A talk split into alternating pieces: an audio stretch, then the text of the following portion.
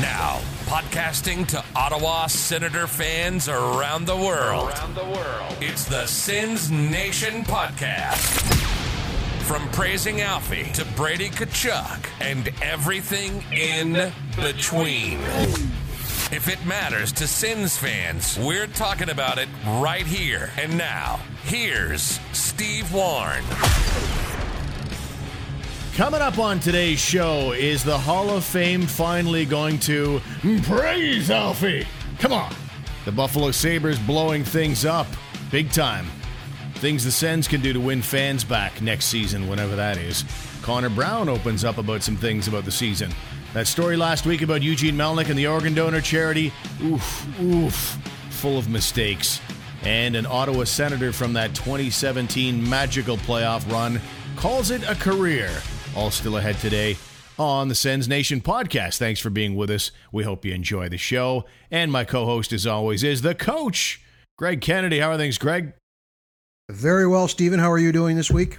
I am just fine. I just started The Last Dance. The rest of North America has watched The Last Dance like a month ago, and I'm just I just started dipping my toe in it uh, this week, so I'm looking forward to watching the rest of that. I'll probably get around to it. It's in my what do you call that list on there? I'm going to get to it list on uh, bucket list Netflix. Yeah, no, it's on Netflix. There's that list, my list, whatever. Okay, your playlist. Whatever. You don't have one of those. You don't go through. No, nah, it seems like too, it seems like too much work. okay, all right, fair enough. Um, boy, I'm thinking about next weekend. Like on Wednesday, just think about it. If you're a Sens fan, think about how you know the ne- those three or four days on Wednesday Daniel Alfredsson has a chance to go into the Hall of Fame. And then on Friday of next week, the Sens could win the draft lottery. Like what uh what a window that might be of excitement for Sens fans. Should I be Coach Neg now? you can do whatever you like. You're not an Alfredsson guy? Yeah. yeah. No, no, I am. I am. I'm saying but but I'm gonna be pessimistic here and say watch them go 0 for 2. Oh, no Alfie don't. getting in on Wednesday and losing the draft lottery on Friday. I hope that's not going to happen. Same um, here. Yeah, because I mean, both of those things would be a real shot in the arm for Sens fans. It would be really cool if they end up with, you know, as they, you know, the very day that Daniel Alfredsson is honored, probably you're, you know, with Erik Karlsson ending up leaving Ottawa. If you're looking at body of work, Daniel Alfredsson's probably the greatest player in franchise history. And then a couple of days after, you're kind of uh, honoring him with that then maybe Alexi Lafreniere, the next Daniel Alfredsson comes to town. Wouldn't that be good? Oh, beautiful. Now, does Alfie get in? Let's look at it um, objectively. Does Alfie get in? I don't. I thought he'd be in by now. So, whatever reasons okay, yeah. have been keeping him out to this stage, I don't know that they change a whole lot.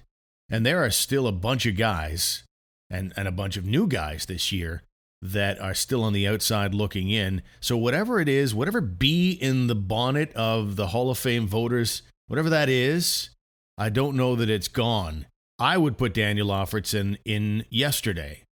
But if you ask me if I'm going to bet money on what the Hall of Fame committee will do next week, I'm going to have to say they're going to give him the old Heisman again and shut him down.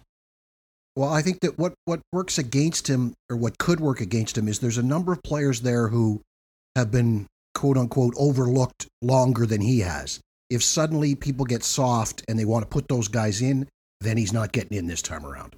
The, but what works in his favor is uh, lately this this search for international credentials, let's say, like Vaclav Nedomansky getting in last year, right? An incredible international resume. Well, Alfie has that too, right? Like he's got uh, an Olympic gold. He's got an Olympic silver. He's got a couple of world championship silvers, a couple of world championship bronzes. He outscored Sundin most times in most of those tournaments when they were there head to head.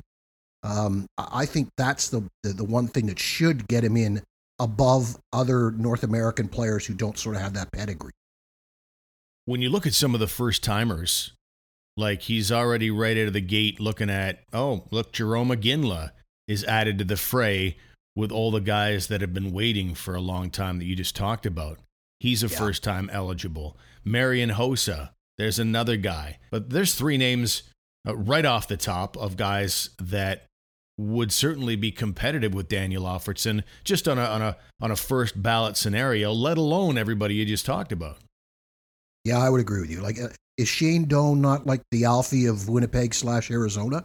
Kind of. Is he yeah. not their guy? Yeah, you know. But but you bring up Iginla. He's if you take the first decade of the 21st century, like 2000 to 2009, there's only two guys with more points than Alfie in that 10 year period. Right. One of them is Iginla, right? It's Iginla and Thorn. That's it. Well, there's a bunch that are eligible that are all in the thousand point club, along with Daniel Alfredsson. Here's a good list. You've got Vinny Damphousse, you've got Theo Fleury, Dale Hunter, uh, Steve Larmer still not in, Rick Middleton, Mogilny, Bernie Nicholls, Brian Propp, Jeremy Roenick, uh, Pierre Turgeon, a bunch of others. Those are some of the, the yeah, I mean, those are some of the bigger names uh, as we go. Um, and I haven't even gotten into the goaltenders. So, yeah, I mean, I think he absolutely belongs in there, but uh, I just don't know what's changed.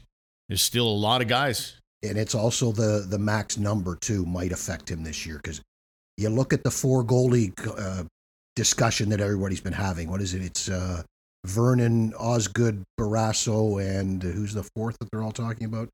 Oh, Joseph, right? They're they're the big four that everybody seems to be wanting to talk about comparing. So if suddenly these guys turn around and say, "Hey, wait a minute," and throw in two of those, that's you know that's two spots that uh, that aren't open to Alfie because is it four? Three, four, or five? How many forwards or how many uh, NHL skaters get in? Uh, I think it's I think it's generally four, and then you have builders on top of that. Yeah, yeah. So that the, the numbers are affecting him, and and I can see them saying no, but I, I think it's I think it's a clear cut. Yeah, he's all of Famer and should. Excellent. Uh, and it's certainly, I think it, there's a lot of things that play in his favor. He's got a terrific international record, and he's like, we, it's the intangible of fame, right? And a lot of that will go into, you know, everybody in Ottawa. Well, it's an automatic of, fame, right? Um, but you know, you think about the Hall of Fame voters; they're they're in a different headspace, and they've got a lot of options, and they're trying to be objective. But I look at Daniel Alfredsson, you know, the body of work in Ottawa the face of a franchise that doesn't have anybody in the Hall of Fame, not in the modern era anyway. Um, I think all that plays in for me anyway. I agree. Yeah, I mean a, a point a game player basically for his first thousand games. Okay, so he didn't get to 500 goals, but he certainly got to his 1,000 points, uh, and, a, and a steady, you know, consistent year in year out. Yeah, to me, he deserves to be in, and we'll wait and see what happens uh, this week. We'll be we'll be talking about it next week, one way or the other, won't we? Yep, absolutely. So uh, I've got it. Okay, so Daniel Alfredsson is in the Hall of Fame Wednesday, and we, you know, they get first overall in the draft lottery on Friday. Um, and I guarantee it. It's my no money back guarantee. Okay. okay, how about that? Are we doing our simulation? We could do that right now if you want. You want to? Yeah, let's do that. Let us get into the draft lottery simulation. I will go first and see how we do. So we've only got two shows left before the draft lottery. So this is getting important. So here we go. I'm I'm up. Here we go.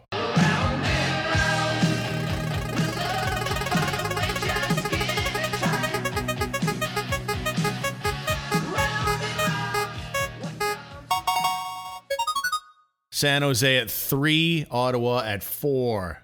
Oh, Steven. That sucks. I, I will say that I did one about a week ago, and I did save the picture in my phone, and I have San Jose 1, Ottawa 2. We'll do one right now. You ready? I just Yep. click this reset button, or I click Sim Lottery. Sim Where do lottery. I click here? Sim Lottery, click.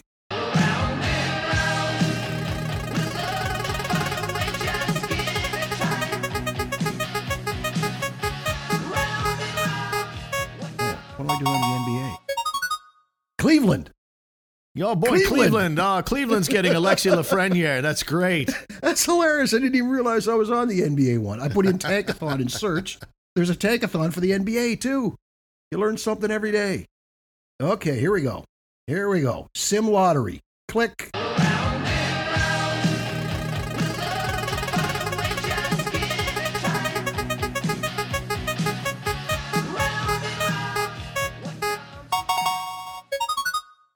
Anaheim, Buffalo, Minnesota, Detroit, Ottawa, San Jose, five and six. Oh man, that's the second time you've done that. You got to knock that. That's the worst. the worst, the absolute Yeah. worst. Uh, all right. Oh, Now, don't listen to that one. Next week's the one that counts. Next Yeah, week. agreed. Agreed. All Yeah. right. Okay. Fair enough. What a week it's been for the Buffalo Sabres. Oh, Uh, they they have they fired their GM Jason Botterill, who was supposed to be kind of the next one, right? He was highly sought after as an assistant GM with the Pittsburgh Penguins. He brought over some guys like Randy Sexton with, and he was fired this week. Sabres never made the playoffs under his watch in his three years there. But I think that the thing that grabs me immediately, and uh, you had a chance to to uh, kind of you know suss out what's going on with Buffalo and uh, and talking to some people there. So we'll get more on that in a second. But Yeah. don't you find the timing weird? Like we go through three months of COVID, we haven't played hockey in a long time, and then all of a sudden it's like house cleaning. Like why now? Well, not only that, was it? It's three weeks ago when um, one of them, I'm not sure whether it was husband or wife, I can't remember now. One of them said, "Yep, no, we're good. Jason's our man." That's right. The, the dreaded vote of You know, confidence. Yeah, but it was, you know, communication's good. It, that was even a specific comment discussing communication.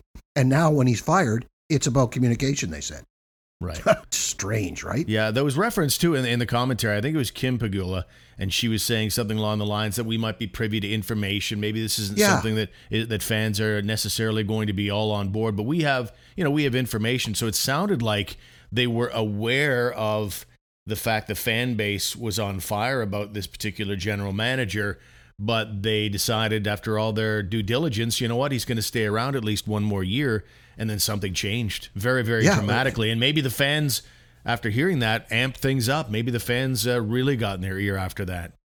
That's a good point because it was during the last uh, month that they were playing hockey. Fans were yelling to have him fired with signs and, and chants and everything in the building in uh, in December and January. So maybe after that announcement came out that yeah we like this guy, suddenly they got a plethora of emails. Who knows? Boy, there's some bad deals, and the Ryan O'Reilly one would be Oh. Exhibit A. You look at that deal that went down. Uh, it was just a couple of years ago. They trade away Ryan O'Reilly to the Blues. They get Tage Thompson, who's with the team, but not exactly an impact guy. Patrick Berglund, who I think retired or, or left the league shortly thereafter. I don't know what was going on with him. And Vladimir Sobotka, also a first rounder and a second rounder. Uh, the second rounder still to be drafted uh, a year from now. Uh, but the first rounder, I forget who it is. Uh, They, they've not made any impact as. Berglund was a um, sorry to interrupt. No problem. Berglund um, was some sort of an off ice mental health issue, like like a uh, Yes. um, depression to some degree, and just flat out retired. Thompson at the time was probably at at worst the third best prospect that Pittsburgh had, or sorry, St. Louis had, if not the first or second. He's just had injury problem, and it's been horrible for him. You know, despite all that, like who knows what the future holds? It doesn't look very Yeah. good. No, Uh, but but talk about a blow up in your face deal. Like a year after, like the very season after you make this deal, the guy goes on to win the Conn Smythe Award and the Stanley Cup with the Blues. Like that's a hard one to come back from if you're a GM. Yeah, exactly. I- I- He wasn't going to recover. That thing's going to be hanging over his head forever. Even if, even if three, four years from now they end up looking like they might have possibly won the deal, uh, I, people will still remember that because St. Louis. Let's face it, it was a short-term gain. St. Louis wasn't picking up Ryan O'Reilly for the next five years. They were picking up Ryan O'Reilly because they saw him as a necessary piece to put them over the top. So if that's your goal, then you won the trade, no matter what ends up happening in Buffalo. A GM being removed doesn't necessarily represent a house cleaning, but oh dear, was this a house cleaning? Like, what was the what is the number of Buffalo Sabres executives, scouts? Like, what's the number of employees who were removed this week? Are you ready? 19. Crazy. Yeah. The general manager, Botterill, the two assistant GMs, uh, one of whom, of course, is Randy Sexton, um, the head scout, the sorry, director of amateur scouting, the assistant director of amateur scouting, 10 amateur scouts, one pro scout, the farm club head coach, and the farm club's two assistant coaches. 19 people total lost Wow. their job one day. And it's it's Scary, like, eh? and this is again we we we go back three weeks. vote of confidence. We reset the fact that we're in COVID and nobody's played a hockey game in over three months.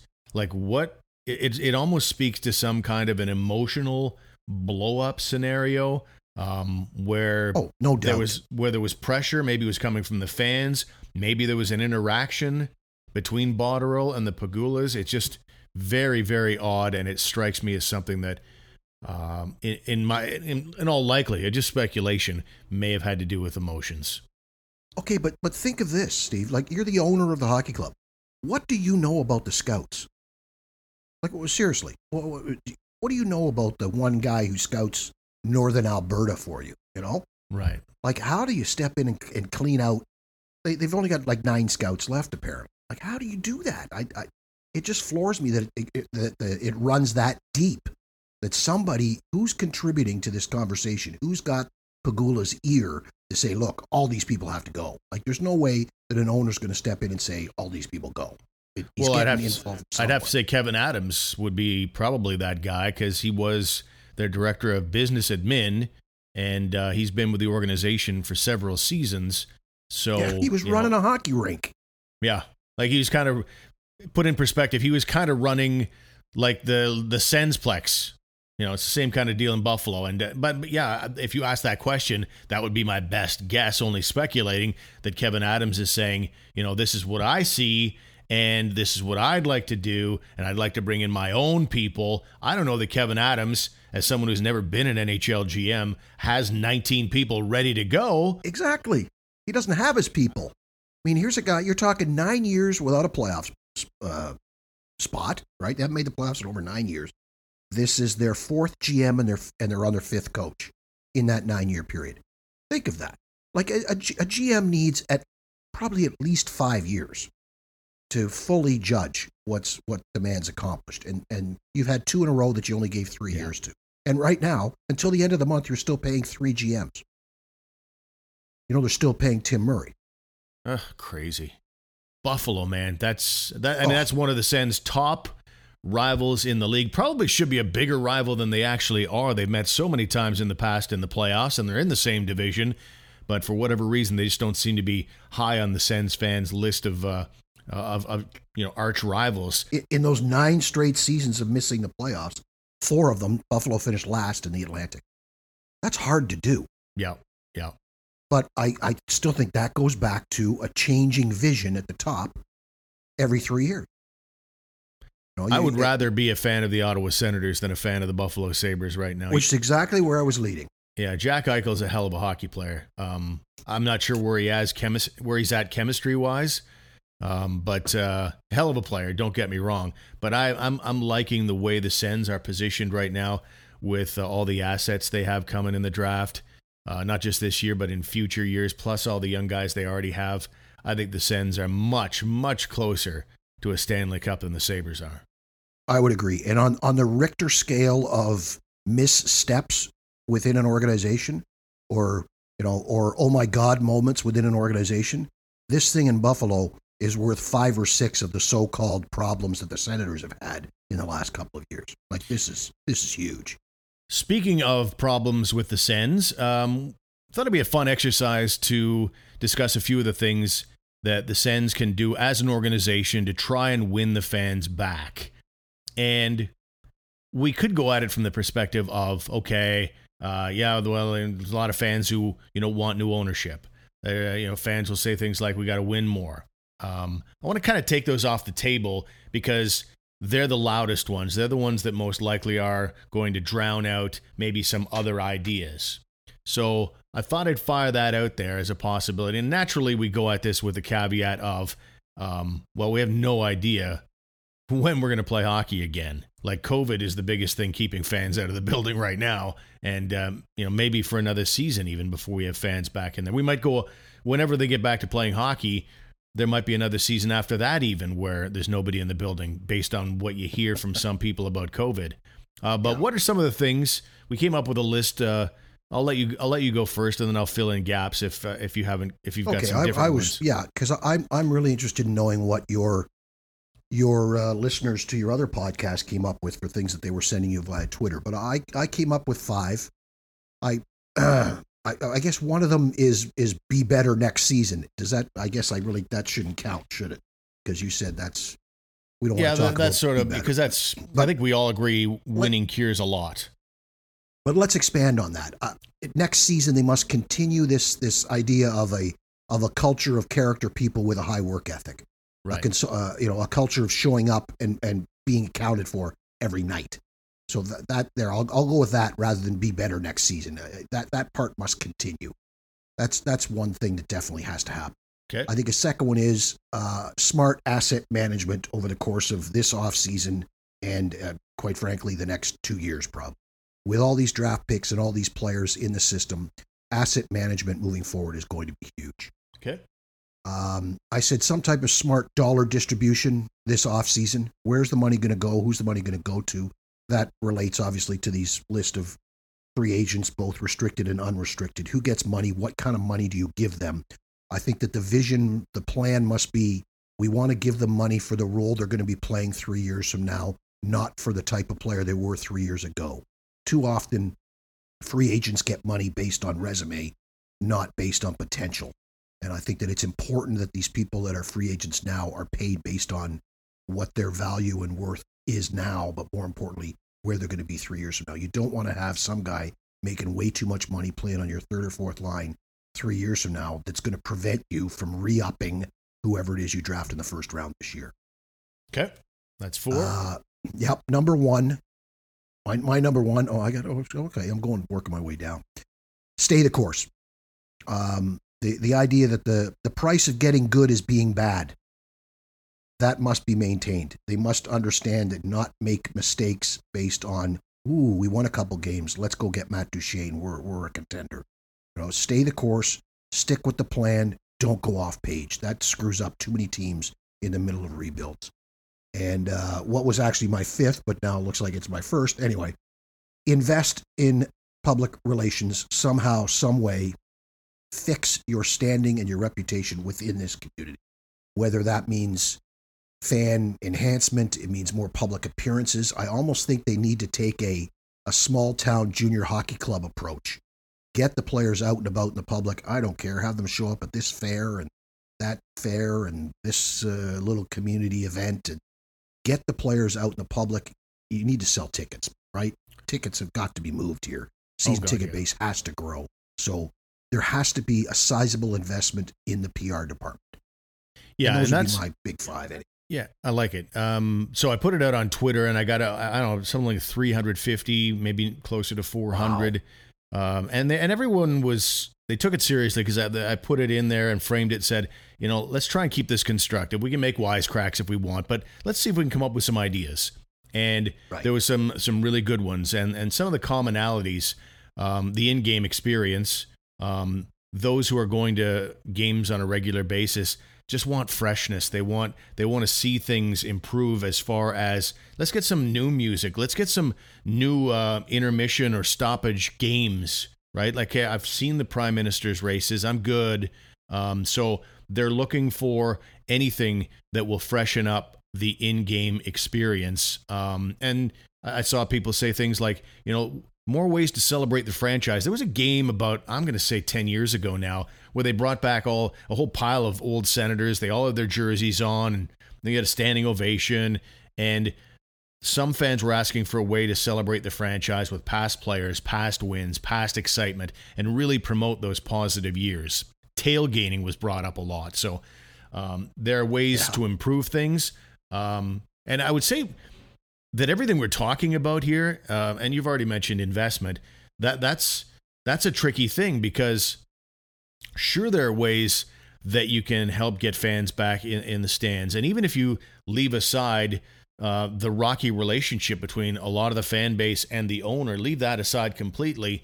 Most of these ideas have a dollar trail to them. Money must be spent to make these ideas work. So as I was reading all these ideas, I'm like, great idea, great idea. That's not that good. Great idea. And uh, they all will cost money. So ownership and spending, that's got to be um, a, a paramount thing because, I mean, every businessman wants maximum returns with minimum investment. Um, but the NHL is not your typical business. You've got to, to some degree, um, keep up with some of the investment actions of the other franchises where you're going to have a really hard time competing. And I'm not saying go out and spend insane money on free agent players. I'm talking about making sure there are smart people at every level that they can and then you trust them that they're going to hire well they're going to lead they're going to do all the right things and, and, really encourage them to be honest with you and tell you and, and tell you what you need to hear not what you want to hear so like an investment in staff uh, exactly right invest yeah. in staff who are going to make those good decisions and let and them. They, yeah and when they tell you you need to hire more people or you need to invest money in something then trust it the money you've put out and a, and a lot more will come back to you couldn't agree more. In-game experience. How do you? What do you think about that? Are you are you a guy that needs to be entertained between uh, like during stoppages? Well, uh, I, I'm of the opinion that um, the hardcore hockey fan doesn't really need the in-game experience. They're there to watch hockey. They're hardcore. But a good chunk of your fan base, they just want to go home entertained. So if the product on the ice is uh, you're not winning much, uh, well, they're to look, they're to clamor for something else. Like, okay, let's, what else is happening in here? And it's the same thing as the night before and the night before that. So people are looking for uh, entertainment in times where the team's not very good. I would say when the team is good and Brady Tkachuk gets a hat trick and Ottawa wins seven to two, nobody's talking about hey that DJ was great tonight in the in the rink. So yeah, that's where I'm at with the in-game experience. I'd love to see a game where they do it the old way. No, just an organ. That's it. Don't even play any videos. Just an organ. Old school, baby. Yeah, no, I, I mean, the, the, there's uh, there's no. advertisements and stuff, obviously, that are driving the bus, right? And so they're making announcements on, hey, uh, the new car is out uh, from so and so company. Um, yeah. And if you're going to go old school, I was looking at, if you check my Twitter page at TSN Steve, um, I retweeted some old uh, film, NHL game film from the mid 1960s from the National yeah, Film Board. Isn't it yeah. great? Like there's yeah. no not the the boards are all bare and the there's a darkness in the stands, so it's it's like a movie theater, right? You're dark in the audience and what you're uh, focused on is the bright area and it just it's, it's beautiful. It just looks so pure and if you're a you know a purist and a, and a, and a hardcore hockey fan, that would probably be a a good deal. I would probably you know you'd probably enjoy the game a little more. Yeah, it's interesting. I, I read an article about uh, how games are going to look on TV with there's no fans in the building, and somebody mentioned they could film them and broadcast them in the way that those games were, right? Where the where the seats are dark, right? The lighting was completely different in those days. Yeah, and it, it sort of it, it, has a nostalgia feel to it, but also looks so much like that's not HD. Like it's that's clear, clear viewing pictures and stuff you were watching there. And I, I it's got to have something to do with the background and the lighting, and all that. That was some pretty cool stuff. Yeah, I mean, it's just professionally filmed as NFL films were for so many yeah. decades, right? It's too bad that that doesn't really exist with the NHL. There was never really NHL films. This was just the National Film Board sending a crew out to a few games and getting some highlights here and there. It would be really cool if you had the big John Facenda voice describing Bobby Baun scoring on a broken leg and winning a Stanley Cup, like just well, you just the don't see that tundra. Yeah, exactly. It'd be cool to have an NHL version of NFL films. Now, some of the other uh, options that people put out yeah. there, um, you know, obviously trying to find way uh, to connect with younger fans. Maybe move games to seven o'clock, allow more families, uh, more kid-friendly games and activities. Because and, and you know what? That's a when I think about the kids, they don't care about money. They don't care about ownership. They're just there to see their heroes, be part of something fun. You got find ways to entertain and energize them because those are the fans of the future. And uh, I worry sometimes in the mode we're in right now, and pretty much have been for most of seven years. 2017 will always stand out as a as a shining light. But most of the last seven years, it's been a little on the glitchy side. And I worry that if there's too many more of these years, you start thinking about that lost generation effect that we saw with Ottawa CFL football. I mean, the, the, the Rough Riders were bad for so long, a whole lost generation. you know, kind of fell out. And boy, the Red Blacks had that as a challenge on top of everything else, and uh, they conquered it. They they put together this amazing game day experience, and so uh, it's great for families. It's great for those who want to have a beer. So uh, you know, there, there's some lessons to be learned from what uh, the CFL team did here in town. Yeah, that ties in with my where I said invest in PR and fan engagement. Fan engagement doesn't have to necessarily mean game day, but it's get out and about in the community too, like Yeah. school visits. Go to a grade one class and read to some kids, and do some more of those outdoor practices at different rinks around town. Just be more involved in minor hockey programs across the city. Just get out and about and and turn people on to liking the player. You know, this player showed up and he was so nice and what a fine young man and and you know, oh, he's a senator. Yeah, let's go watch a game because we really liked him. Right. Things like that that can that can engage people. Uh, cost was a big thing. Ticket prices, parking, food, Yeah. beer. People are always in every market going to talk about that because it is a lot of money. Ticket prices, though, I think for me that's a non-starter. Um, Agreed. Because it, it- you look around the NHL and see what's going on. It's not. It's not like uh, near the top. It's like low to mid-level. Uh, the Sens, yeah, and and and and fans. And uh, this is probably going to be an unpopular take, but fans are constantly saying s- something along the lines of, "Well, if you want to be an owner, you got to pay the freight. You got to be willing to, you know, absorb the cost of doing business in this league." If you're saying that, you also have to do it from a fan perspective. If you want an NHL team in your town, you have to kind of accept that's the cost of going to games. The prices are high, largely because the salaries are high, and that ain't going to change. Go look at what it costs to go to a game. Uh, it, like let's not say Toronto or Montreal, where you know it could cost a small fortune, but just look at look at other teams across the league, and, and an Ottawa ticket prices is is pretty darn good. Right. Now parking, okay, Uh, the the concessions, okay, like more nights around concessions, more deals around concessions, and I think they have tried to do some things with that. But Yep. that that you you know you could you could maybe give some people a break on those. yeah, parking is you know not just a cost factor, but you know continuing to the lot. experiment, you know, getting out, you know, shuttle Oh, shuttles and jeez. things like that. So uh, that is what it is. Um, and and one last one that I'll throw in here because I've got a, a whole bunch still, but Yeah. uh, the one that came up quite a bit was just um, a general dislike of the owner's continued appearances on Toronto radio.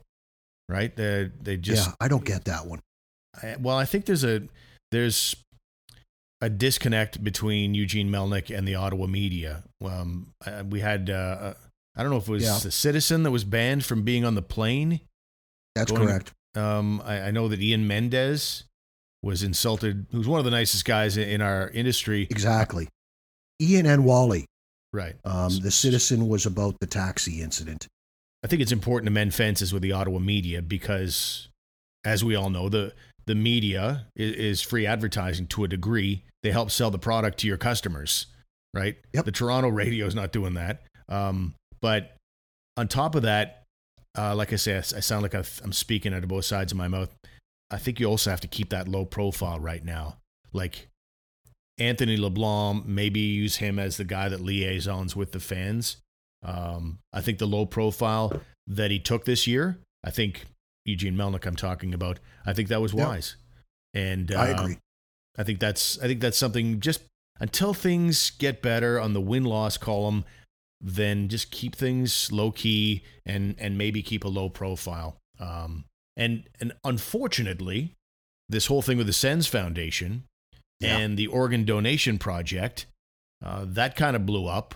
I think the Sens Foundation thing, um, it, it was disappointing to see the the great people that work there that are now, you know, they're going somewhere else, and, and that's disappointing. But it's at the end of the day, not the end of the world. And that was followed up by this organ donation project story that uh, the Ottawa Sun ran, and um, and people were reacting to it really negatively. But an, you know, the Sun article was loaded with mistakes. I think the biggest thing that we missed there, and it, it shocks me that, that neither of us picked up on it, the um, the organ donation project, or their main goal was for awareness. Right. So when you look that they only gave out five thousand dollars to one charity or whatever it was, but they spent all this other money elsewhere. If you look at it, the amount of money they spent on media relations or whatever the exact wording was, was a good chunk of their money. That's the kind of things where they made PSAs or they, you know, billboards or, you know, posters and signage and advertising and getting the word out is awareness. They were spending money on awareness, which is what their mandate was or is, right? Well, and that I only makes sense when you. that. Yeah, I agree. Um, we both should have caught it. Um, because I mean, you it's a different kind of charity. I think about you know you're raising money for the CHEO Telethon.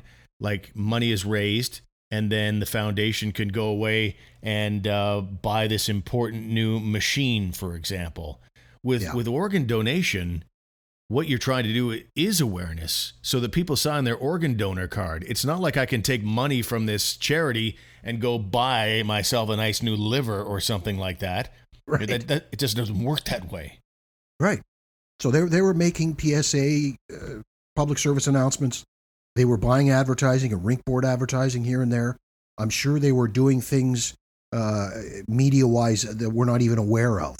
You know, I'm, I'm I'm sure there were advertisements in in magazines and things about organ donation.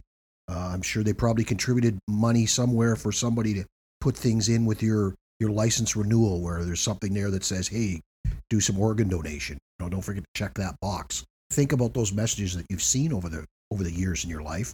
That's the kind of thing that the money was going to. Okay, a couple of things um, Yeah. that we haven't gotten to yet. Let's go. And the Connor Brown interview I thought was really good.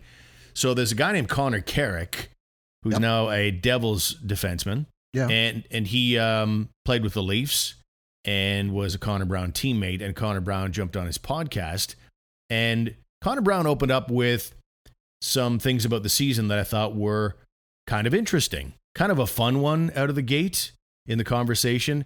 Connor Brown just basically started talking about what a great room it was. We were a great bunch of guys. Everybody it was sort of the same, and everybody got on well. And uh, you would know that that's probably by design by Pierre Dorion after all the things that happened. Yeah. You know, you think about Uber, you think about the dispute between Karlsson and Hoffman. And uh, anyway, when talking about chemistry, he immediately talked about, again, the great group of guys. Who would you say, thinking about the Ottawa Senators lineup, and I, I I don't think you'll get this, who would you say in the dressing room holds court by far more than any other guy? He called him a Hall of Famer, loved listening to him talk. He's hilarious. Everybody, everybody loved him.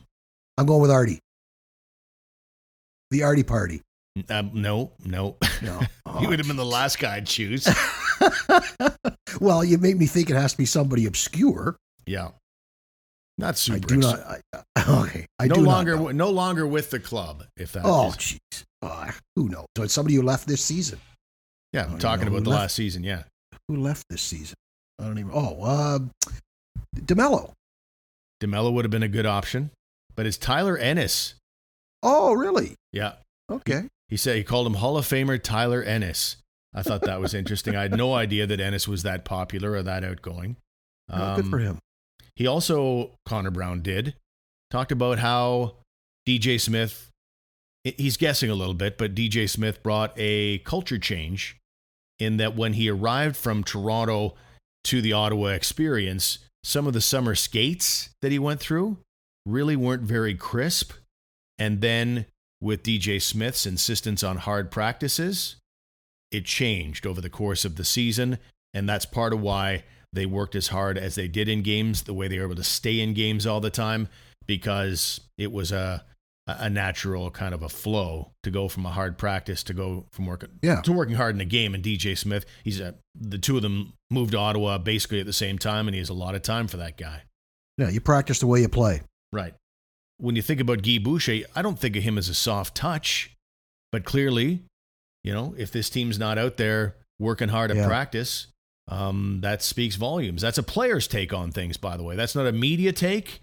That's not Exactly. a coaching take. That's a player who's just arrived in town who probably is cognizant of wanting to make friends and everything, and yet he still comes out with that, saying the summer skate was not nearly as crisp as what he was used to in Toronto. Yeah, but that's also a guy who didn't play under Guy Boucher here. Um, that's also a guy whose summer skates were in Toronto, where the quality of player on the ice is completely different than the than the uh, the summer skates that are held here in Ottawa. With all due respect to the junior players and the NCAA players that are involved with the pros in the summer skates, it would be nowhere near the quality of player on the ice that he would have had with his Leaf summer skates. He also talked about uh, this being the best thing for his career. Um, you know, what else are you going to say? You're now an Ottawa Senator, but uh, you know he does seem like a guy um, who's thrived here. Like he was uh, near the top of the team scoring all season long, as we've talked about before. It's not just about being a really good hockey player. You need some luck.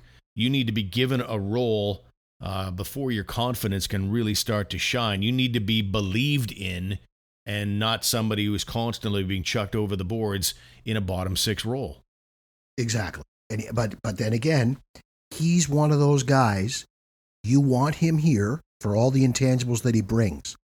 But if 3 years from now he's one of your highest paid forwards and he's playing on the third fourth line, you got a problem, right? He's one of those guys where it's got to be a smart decision on his next contract. It's a little like the decision that the Sens had to make with JG Pageau to some degree. Like in exactly. the here in we, the here we, and we now. talked about it. Yeah, in the here and now, terrific player. But when his role changes and he has to give away some of his ice time, prime ice time, to guys who are better finishers, these young guys, these skill guys, guys that'll be drafted in this year's draft, um, he's going to take a step back and he's not going to be in a position role wise to earn his paycheck anymore if you really overpay him now. And that's probably a decision that they're probably thinking about this summer with uh, with Connor Brown. I like everything about that guy, and Yep. uh, he really does remind me of JG Pageau. Skate all day, work all day, do all the right things on the ice, kill penalties, um, and chip in a little bit in the top six. But if you fancy yourself a Stanley Cup contender, you're probably not putting Connor Brown on your top line. No, he's a he's a middle six guy. I mean, and again, we we discussed Pageau. He is at six years at five million. Like it, the problem that happens is the coach and the GM have got a guy making five million dollars who really doesn't belong in the top six, but you're paying him that, so you need him to produce more. So you give him minutes there, right? You give him those minutes over somebody who might be better, almost because of his contract. When really the contract should have nothing to do with it, of course. I don't think that's going to happen with DJ Smith. And I think it's imperative upon uh, Pierre Dorion to make sure that he signs these guys in the right brackets, in the right dollar brackets, and the right term lengths so that that problem doesn't happen in the future. Connor Brown was a nice junior player, but maybe a pointy game kind of guy. But once he got paired with this Connor McDavid guy, like I think maybe expectations shifted a little. He was a minus 72 in Erie in his first year, and then in his third and final year in Erie, he was a plus 44. Uh, that's a bit of a turnaround, and uh, I think that's probably part of what uh, you know the Leafs were excited about. They drafted him before I think McDavid even arrived, but uh, I think there was a lot of excitement around the player in his rookie year in Toronto. But it always had to be taken with a grain of salt, given that uh, Connor McDavid plays for the Edmonton Oilers now. Yeah. Well, you, you know, I mean, Brownie is a honest, hardworking, strong character, great work ethic, the kind of guy you like. He's probably awesome in the room. Uh, just make sure we don't overpay for him, and, and everything will be fine. He's gonna be he, he's he's gonna wear a letter. You know, he's a kind of kind of guy who could who could probably wear a letter at some point too. Yeah, yeah, no, you couldn't go wrong there. Um, a member of the 2017 Ottawa Senators, which would be, um, you know, obviously a memorable lineup going all the way to the conference final, and as we all know, one goal away from the Stanley Cup final. Uh, one guy from that team has called it a career. Not exactly a household name, but he was here for something like, I think, in total 45 games, including playoffs. Played in nine games in that playoff run. Tommy Wingels has called it a career. Uh, another Um, honest, hardworking, quality character guy, like bottom six forward, okay, but great by all accounts, great guy in the room, leadership, work ethic, but a quality individual. I don't know if you know this, but he's heavily involved with the uh, You Can Play Foundation Okay. that uh, that the Burke started. Yeah, Tommy Wingels was one of the. He was a teammate, or sorry, um, no, I'm gonna drop. What's the name now? What is uh, Berkey's? Uh, Brendan Burke? Brendan Burke. Okay, Brendan was the manager, that is the student manager of the NCAA team where Tommy Wingels played. Ah. And and Wingels played a big part in the acceptance of uh, oh, what's the proper acronym? LGBTQ, right? Plus. He was he was big on that LGBTQ inclusion in sports. The idea that these people uh, there's, there's no reason to to be uh, biased towards anyone. He was an original part of the founding group of the uh, You Can Play people. He's uh, one of the first board members, uh, an advisory board position, and is still heavily involved with the You Can Play Foundation. Very cool. A quality guy. Yeah, quality guy. Yeah, and made a, a nice little living for himself. Played over 400 games in the league, made some money, and that's not bad for a guy who was drafted 177th overall back in the 08 draft. Fare thee well, Tommy Wingels. Fare thee well. I think the time I'll remember as far as an Ottawa Senator goes, primarily he was the guy that picked up the fourth goal puck that JG Pageau scored in the playoffs. That's Yes, what I remember most correct. about him. Here's a two on one. Pageau. Wingels. Pageau scores! J.G. Pageau! Oh my heavens. A four goal night, and he absolutely paralyzes. One plus. What a hockey game for J.G. Pageau. Unbelievable. Goosebumps, I tell you, goosebumps. That's courtesy of uh, NHL.com and TSN 1200. Dean Brown with the call there. A great call. What a day that was. You are correct. Um, okay. We, uh, Birthdays. We have to, we'd be remiss if we didn't have Sens alumni birthdays. Here we go. Get the music going. All right. I got them here. They're here. All right. And you didn't tell me any of them. I don't know. I know. It's a cold read for me. There you go. Uh, Joe Corvo. Uh-oh. Uh-oh. Joe Corvo is 43 years of age, ladies and gentlemen. One of the few guys on the team who's been with the team twice. Went away, Two-time, came back. Yeah. Two-timer. Cried the dressing room. Chris Neil, 41 years of age. Oh, good old Neiler. Yeah. I got 41. Is that all? Yep. It's Oh. funny because they they always uh, Puppy. they always put up uh, on the Hockey Hall of Fame website uh, the guys Oh, yeah. who are uh, in their first year of eligibility, and uh, one of the top names that right there, right away, just probably based on games played, Chris Neil, right there. I'm just saying his name's there. okay. Happy birthday, Neiler. Happy 41. birthday, Dean McAmmond is uh, 47 years of age. I had no idea he was that old.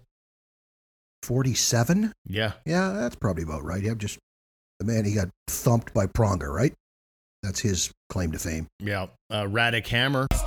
Hammer time. I don't know if you remember him, smallish defenseman Yeah. from the early days. He's 46 years of age.